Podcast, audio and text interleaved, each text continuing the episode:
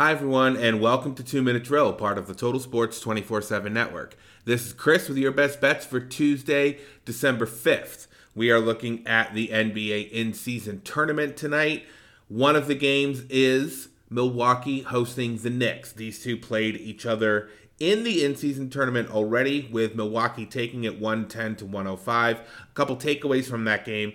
Jalen Brunson went for 45 and basically brought the Knicks nearly all the way back in that one before the Knicks succumbed to Milwaukee. On the flip side, Milwaukee shot 20 for 39 from three in that game. We don't expect that effort to be replicated.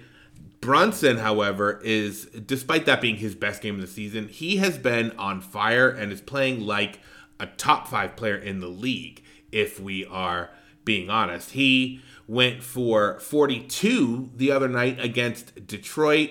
He averaged 26.6 points per game in the month of November, shooting over 48% from three. We like the way Julius Randle is playing as well, and we really like the way the Knicks defend the three and the way they rebound. Milwaukee is not a great rebounding team, and the Knicks are one of the best in terms of preventing teams from getting on the glass. So we think that the Knicks can keep this one within the four and a half point margin. That's going to be our play of the day. New York plus four and a half at minus 108 on DraftKings. Follow us on X at Total Sports underscore 247 for more sports content throughout this week. This has been Two Minute Drill, part of the Total Sports 24 7 network. Thanks for listening, and we'll be back tomorrow.